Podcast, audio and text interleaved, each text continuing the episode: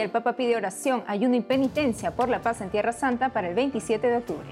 Guerra en Tierra Santa. Cientos mueren por explosión en un hospital de Gaza. Israel y Hamas se culpan entre ellos. Agencia de Ayuda Católica pide abrir ingreso a Gaza para llevar alimentos, medicinas y útiles a las víctimas de la guerra. En Brasil, Comité de la ONU pide garantizar el aborto a las mujeres, mientras que los Provida marchan pidiendo a la Corte Suprema que no permita este crimen. En Cuba, cierra el Instituto de Ciencias Teológicas María Reina, que salvó la formación de las congregaciones en los años 50.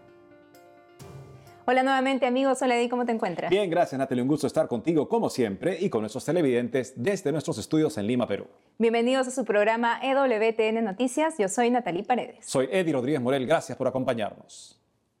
Empezamos las noticias en el día 11 de la guerra en Tierra Santa, aquí lo último.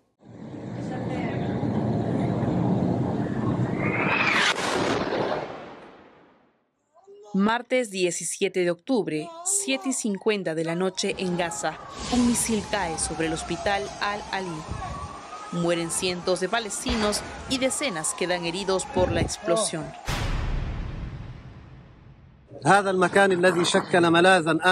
Este lugar era un refugio seguro para mujeres y niños que huyeron de los bombardeos israelíes cerca del hospital.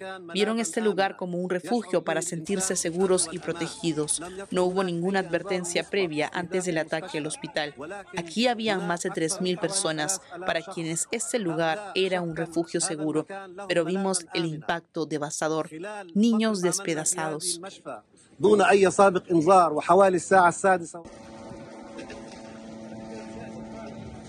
Los terroristas de Hamas y sus aliados responsabilizaron a Israel por el ataque, mientras que el gobierno israelí culpó al grupo terrorista Yihad Islámica Palestina, el segundo más sanguinario después de Hamas.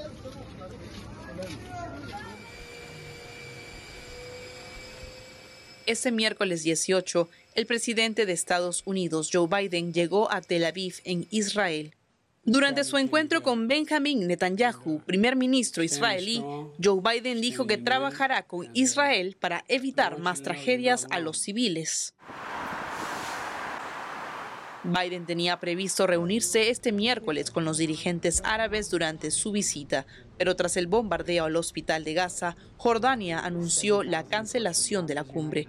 El presidente de los Estados Unidos buscaba ser mediador para una salida a la crisis en Tierra Santa. Y desde el Vaticano, el Santo Padre pide oración y penitencia por la paz en Tierra Santa el 27 de octubre. Sobre esto y más informa nuestra corresponsal Almudena Martínez Bordiú.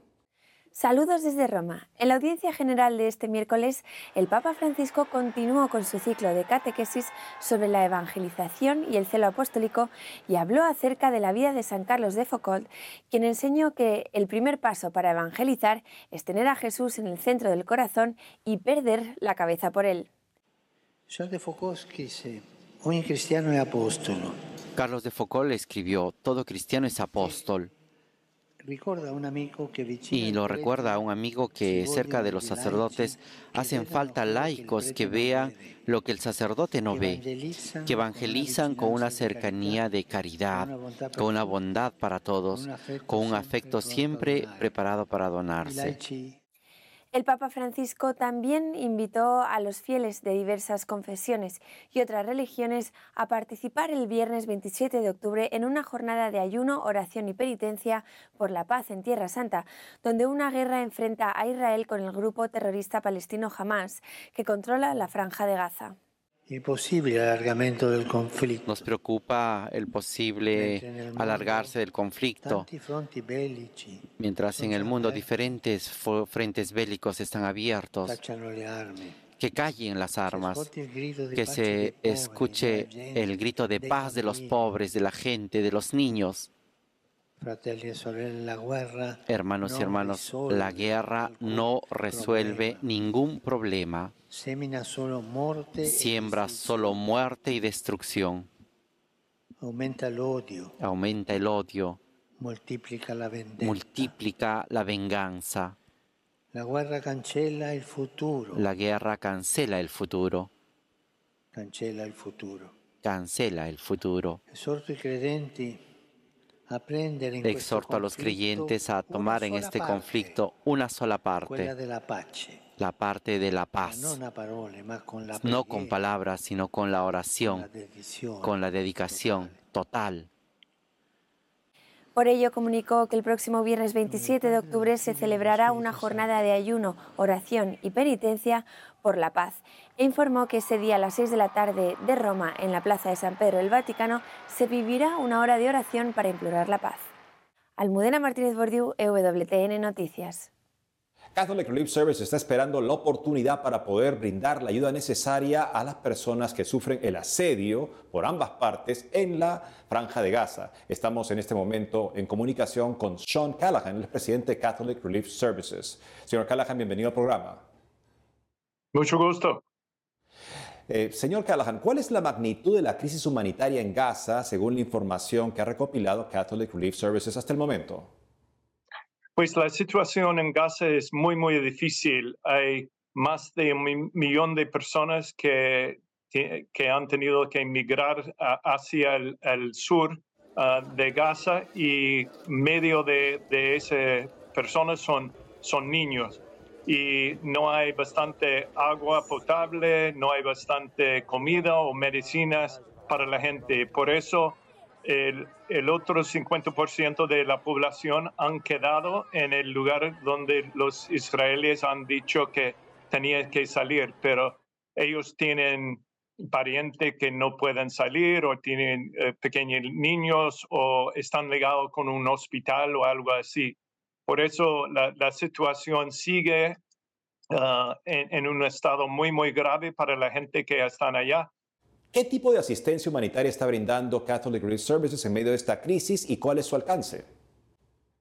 Pues eh, Catholic Relief Services eh, está dando a, la gente allá asistencia con sus albergues. Y hemos empezado eso antes eh, de esa guerra que, que está ah, en, en ese momento y sigue con eso y con algunas cosas que, que ayuden a la gente como colchones y cosas así, porque mucha gente han tenido que, que salir de sus casas y están hospedados en las casas de otros o en escuelas o hospitales o algunos que, que están en el aire en ese momento. Um, por eso hemos dado colchones, cubiertos, uh, cosas que, que pueden uh, ayudarles durante la noche y después también ah, botellas grandes de, de, agua y alimentos, las cosas más, más pendientes.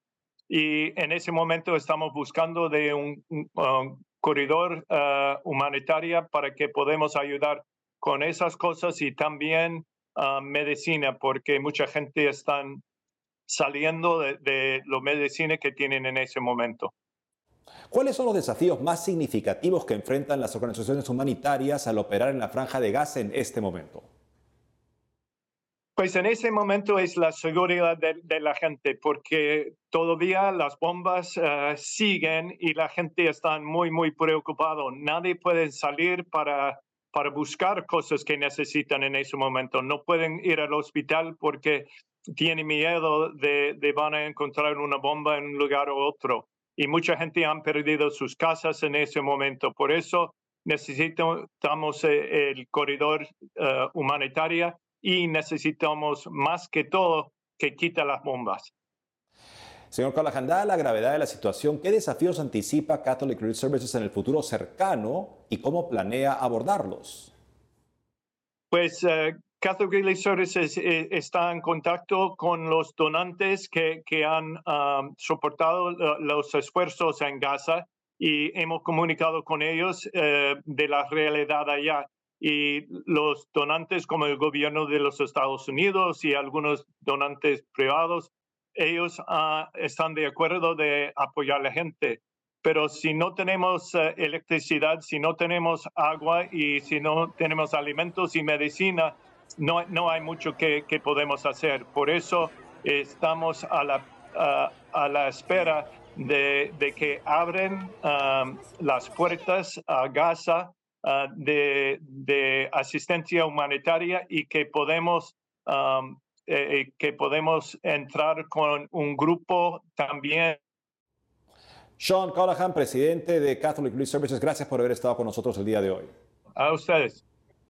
Sanación y unidad para la misión en medio de las diferencias, eso es lo que pueden esperar los católicos del Sínodo de la Sinodalidad, según José Manuel de Urquí, dijo en laico mexicano participante. Conozcamos ahora sobre la participación española en el gran evento de la Iglesia. Nuestro corresponsal Nicolás de Cárdenas informa.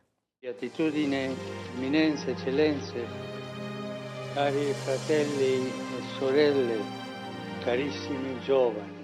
Saludos desde Roma, desde donde repasamos la nómina de los 21 participantes españoles en el Sínodo de la Sinodalidad. Entre ellos hay cardenales, obispos, religiosos y laicos, hombres y mujeres. De ellos, todos tienen derecho a voto, excepto cuatro. Veamos quiénes son. Cardenal Juan José Omella, arzobispo de Barcelona, es miembro del Consejo de Cardenales que asesora de forma directa al Papa Francisco y que forma parte del Consejo Ordinario del Sínodo. Monseñor Luis de San Martín, agustino, obispo titular de Suliana y subsecretario del Sínodo de la Sinodalidad, colabora estrechamente con el relator general cardenal Jean-Claude Olerich. Otros dos cardenales forman parte del sínodo. Son el arzobispo de Rabat, Monseñor Cristóbal López, en representación de los obispados de África septentrional, y el eh, prefecto del Dicasterio para el Diálogo Interreligioso, Monseñor Miguel Ángel Ayuso. En representación de la Conferencia Episcopal Española se encuentran en Roma el arzobispo emérito de Zaragoza, Monseñor Vicente Jiménez Zamora, que ha sido el coordinador del equipo sinodal de los obispos españoles. El arzobispo de Valladolid, Monseñor Luis Argüello García, miembro de la Comisión Permanente de la Conferencia Episcopal, y el obispo de Solsona, Monseñor Francisco Simón Conesa Ferrer, presidente de la Subcomisión Episcopal para las Relaciones Interconfesionales y el Diálogo Interreligioso. Otros tres españoles representan a porciones de la Iglesia alejadas de sus tierras de origen. El misionero arzobispo de Tegucigalpa, Monseñor José Vicente Nacher, que comparece en nombre de los obispos de Honduras.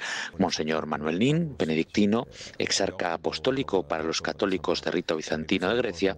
Y Monseñor Enrique Figaredo, jesuita, prefecto de Batabán, en nombre de las conferencias episcopales de Laos y Camboya.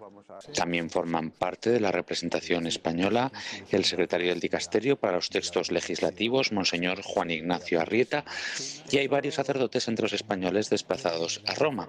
A propuesta del Consejo de Conferencias Episcopales de Europa está el padre Luis Manuel Romero, sacerdote secretario del equipo sinodal de la Conferencia Episcopal Española, y por designación papal el padre Luis Miguel Castillo Gualda, rector de la Basílica del Sagrado Corazón de Jesús en Valencia, y el padre Elías Rollón, vicario para la vida consagrada de la Archidiócesis de Madrid. También están presentes y con derecho a voto la religiosa hispano-nicaragüense Chisca Valladares, la teóloga Cristina Hinojes y el presidente de la Fraternidad Cristiana de Personas con Discapacidad, el laico Enrique Alarcón. Sin derecho a voto también participan la religiosa María Luisa Berzosa, el padre Elías Rollón, catedrático de la Facultad de Teología de Burgos, el padre José San José, también catedrático, pero de Derecho Canónico en la Universidad Pontificia de Salamanca, y la coordinadora del Foro Internacional de Acción Católica, Eva Fernández Mateo. Desde la Plaza de San Pedro en el Vaticano, Nicolás de Cárdenas, EWTN Noticias. Ahora sabemos parte de los temas de preocupación de la Iglesia en Colombia que esta delegación llevó al sínodo. Nuestra corresponsalidad Lozada nos cuenta. Durante estos primeros días de la Asamblea del Sínodo, en el Círculo Menor o la mesa de trabajo en la que participa la hermana Gloria Liliana Franco, religiosa colombiana que preside la Confederación Latinoamericana y Caribeña de Religiosos y Religiosas, junto al cardenal Luis José Rueda Aparicio, arzobispo de Bogotá y presidente del Episcopado colombiano temas eh, como la migración, la trata de personas y las víctimas de desplazamiento forzado han sido protagonistas en esos espacios de discernimiento y diálogo sostenidos allí. Así lo dio a conocer la religiosa colombiana durante la rueda de prensa ofrecida en el contexto de la Asamblea este 10 de octubre, en la que estuvo como vocera la hermana Gloria Liliana también dijo que la iglesia está llamada a tener una voz cada vez más profética ante situaciones eh, como la xenofobia y los nacionalismos que fragmentan cada vez más la sociedad en la que vivimos. A los círculos menores llega el proceso de escucha de cada continente y coincidimos en que muchos de los continentes llevábamos la voz de las víctimas de trata de personas. En nuestro continente concretamente estamos trabajando en red, estamos unidos, vida religiosa, laicos, instituciones, incluso no creyentes, respondiendo a este fenómeno de la trata de personas. Y entonces la petición fundamentalmente pues es seguir acrecentando ese trabajo en red que posibilite la denuncia, la identificación de, de, todas esas redes y esos tejidos, esas marañas de corrupción que son las que sustentan la trata de personas, pero luego el apoyo también para lo que significa reconstruir la vida. Beatitudine, eminenze, eccellenze, cari fratelli e sorelle, carissimi giovani. Hacemos una pausa y al volver, en Cuba cierra el Instituto de Ciencias Teológicas María Reina, que salvó la formación de las congregaciones en los años 50. Hoy es la fiesta de San Lucas Evangelista, patrono de los médicos y artistas. Volvemos con más noticias con Enfoque Católico.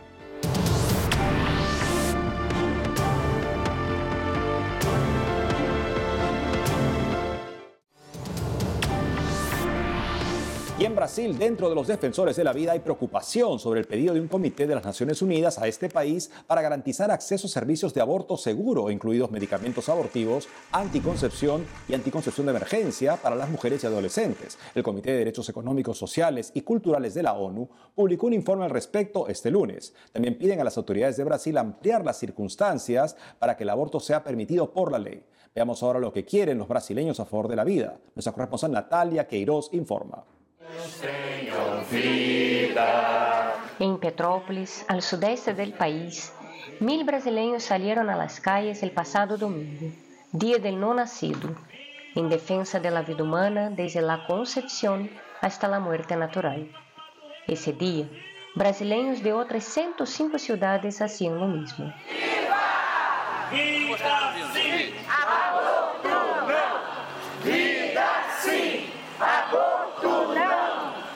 Sacerdotes religiosos y familias caminaron cantando y rezando el rosario. Algunos llevaban pancartas que decían, defendemos la vida desde la concepción y los que defienden el aborto están vivos porque les dejaron nacer. Las marchas fueron organizadas por la Red Nacional en Defensa de la Vida y la Familia, junto con otros movimientos pro vida de Brasil. La Iglesia Católica y otras religiones se unieron a las caminatas. En Brasilia, la capital, más de 2.000 marcharon. Arrancaron en la catedral. Recorrieron los alrededores de la sede del gobierno federal. En la diócesis de Petrópolis, el obispo Monseñor Gregorio Paixão encabezó la caminata. Dijo por qué el aborto no va. Interesante. Es interesante. Critican mucho la violencia y las guerras.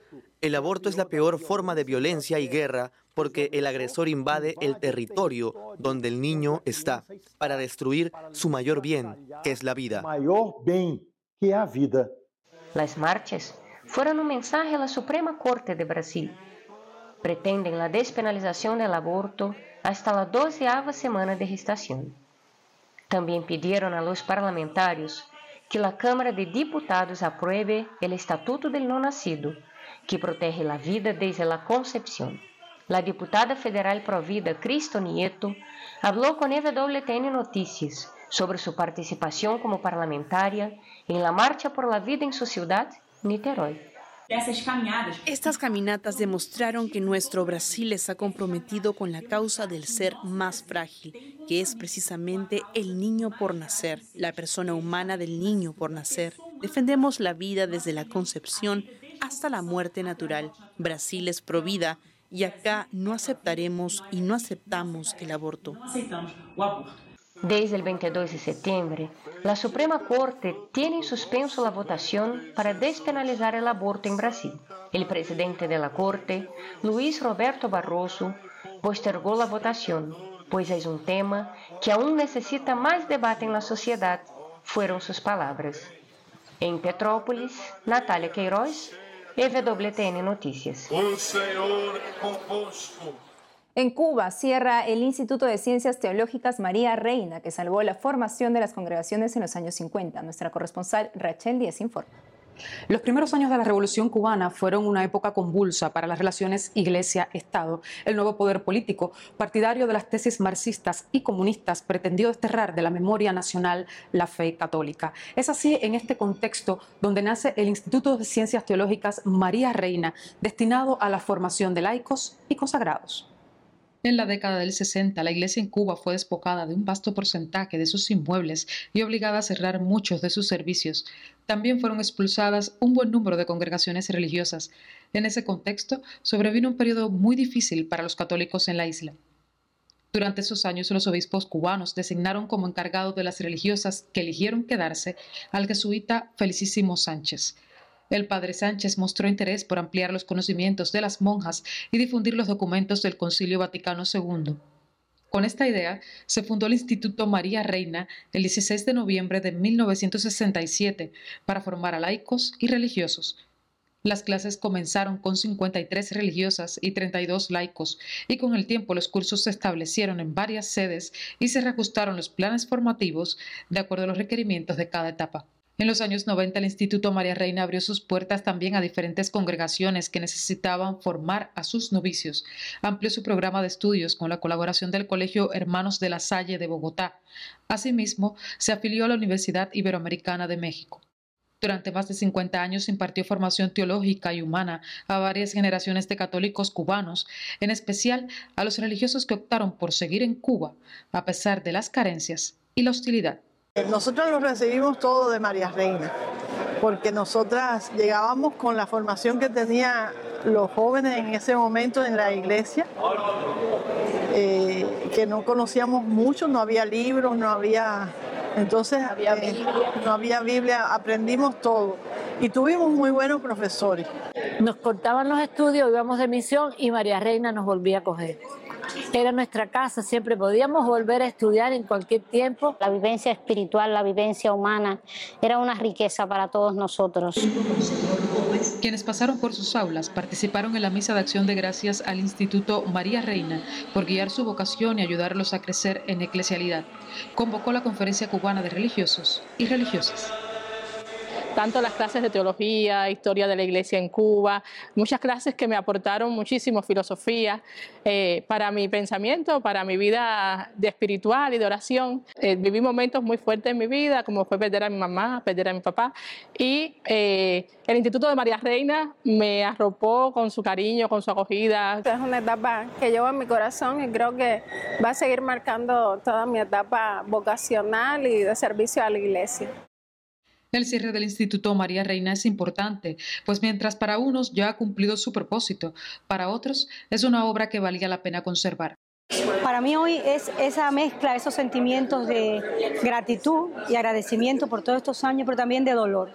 Mucho dolor porque realmente que se cierre este espacio eh, es algo muy es algo muy fuerte porque a veces no lo podemos calcular.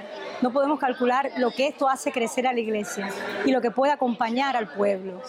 Luego de 56 años, el Instituto María Reina llega a su fin y aunque actualmente existen otras propuestas de estudio dispersas por todo el país, fue un espacio que marcó la vida de generaciones de laicos y consagrados. En La Habana, Cuba, Rachel Lies, EWTN Noticias. Cada 18 de octubre la iglesia celebra a San Lucas Evangelista, patrono de los médicos y artistas. El padre Juan Carlos Vasco, director de 10minconjesus.net, nos cuenta más del santo.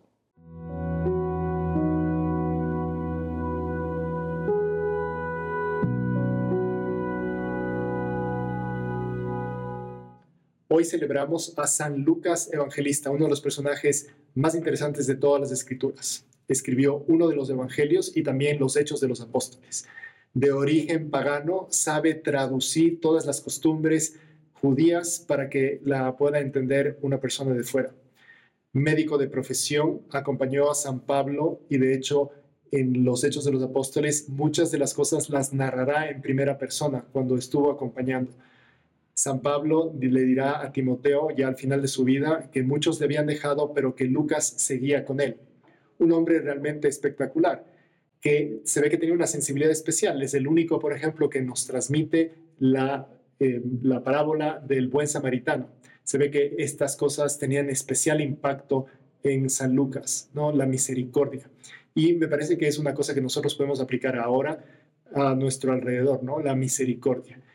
Es interesante también hoy en el que estamos viendo esta, esta guerra entre, en Tierra Santa, que también pidamos eh, misericordia. Misericordia para la gente que vive ahí y también la mejor forma es con nuestra oración y también con actos de misericordia que nosotros mismos podamos hacer. San Lucas, un grande que nos enseña a cada uno de nosotros a ser también misericordiosos con los demás y ha enseñado a mucha gente a lo largo de la historia a hacerlo.